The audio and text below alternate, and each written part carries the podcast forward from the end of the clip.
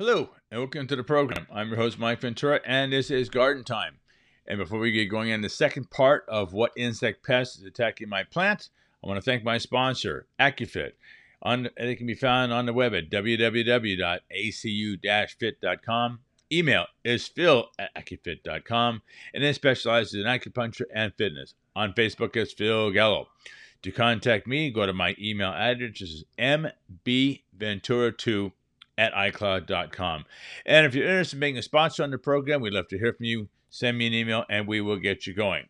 So, on part one, we left everyone off at if you have an ant population and they're moving up in your shrubs and you see them more on the trees and they're going into the tree, uh, there is a very good chance that the ants are going up to a, a food source. And in this case, if it is an aphid population, as the aphids are secreting honeydew from the plant that they've been attacking, the aphids are creating a food source for the ants. It's called the cows and rancher mentality. What, what's happening is the ants are moving the aphids around.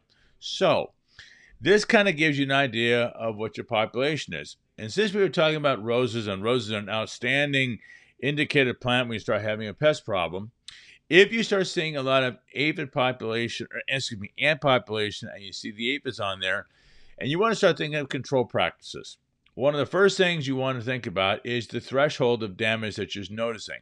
And also take a look and see if you have any biological control. Now, that's very, very important because there's a lot of ways of controlling aphids on plant material. And uh, the last thing you want to do is grab a, a synthetic insecticide if there's other options that you can apply. One of them, as I said, being biological control. One of the examples of biological control is incorporating the ladybird beetle. And as I said, beetle. That is a that pest has a complete metamorphosis. Basically, what that means is the ladybird beetle, being a good guy, she's going to attack the aphid population. That beetle will also lay an egg, which will turn into a little larvae. The larvae also attack the uh, aphids. So if you see you have an aphid pop, excuse me, if you have a ladybird beetle population on the plant material, let Mother Nature, as I said, do her course. Let the biological control control the aphid population. If you say, well, the population of the aphids is so bad and I want to knock them down, I suggest you go on out there and try organics. There's a, some very good organic insecticides. Uh, keep in mind, though, that these are usually non they're, they're contact in nature, which means whatever they make contact with, they will knock the, knock down your pest and probably knock down your biological control, meaning you wipe out your ladybird beetles. So that's where you want to th- really monitor your plants and see what you're getting at.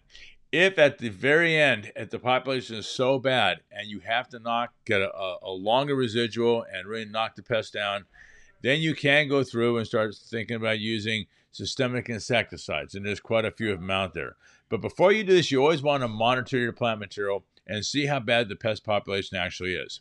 Now, you also have, uh, we talked briefly about spider mites. Spider mites are also a sucking pest, but they are in the spider family. They have eight legs, and most insects have six legs.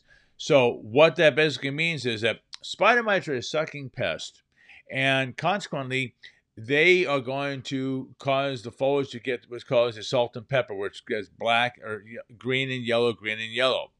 And they're usually found on the underside of the leaf. So when you're going out there and you're taking a look at your plant material, you want to see, first of all, the type of damage you're looking at. And if you can spot the pest, if you don't see any, because you're not going to find sooty black mold associated with spider mites. And uh, you're not going to see ladybird beetles, probably are not going to be feeding on spider mites.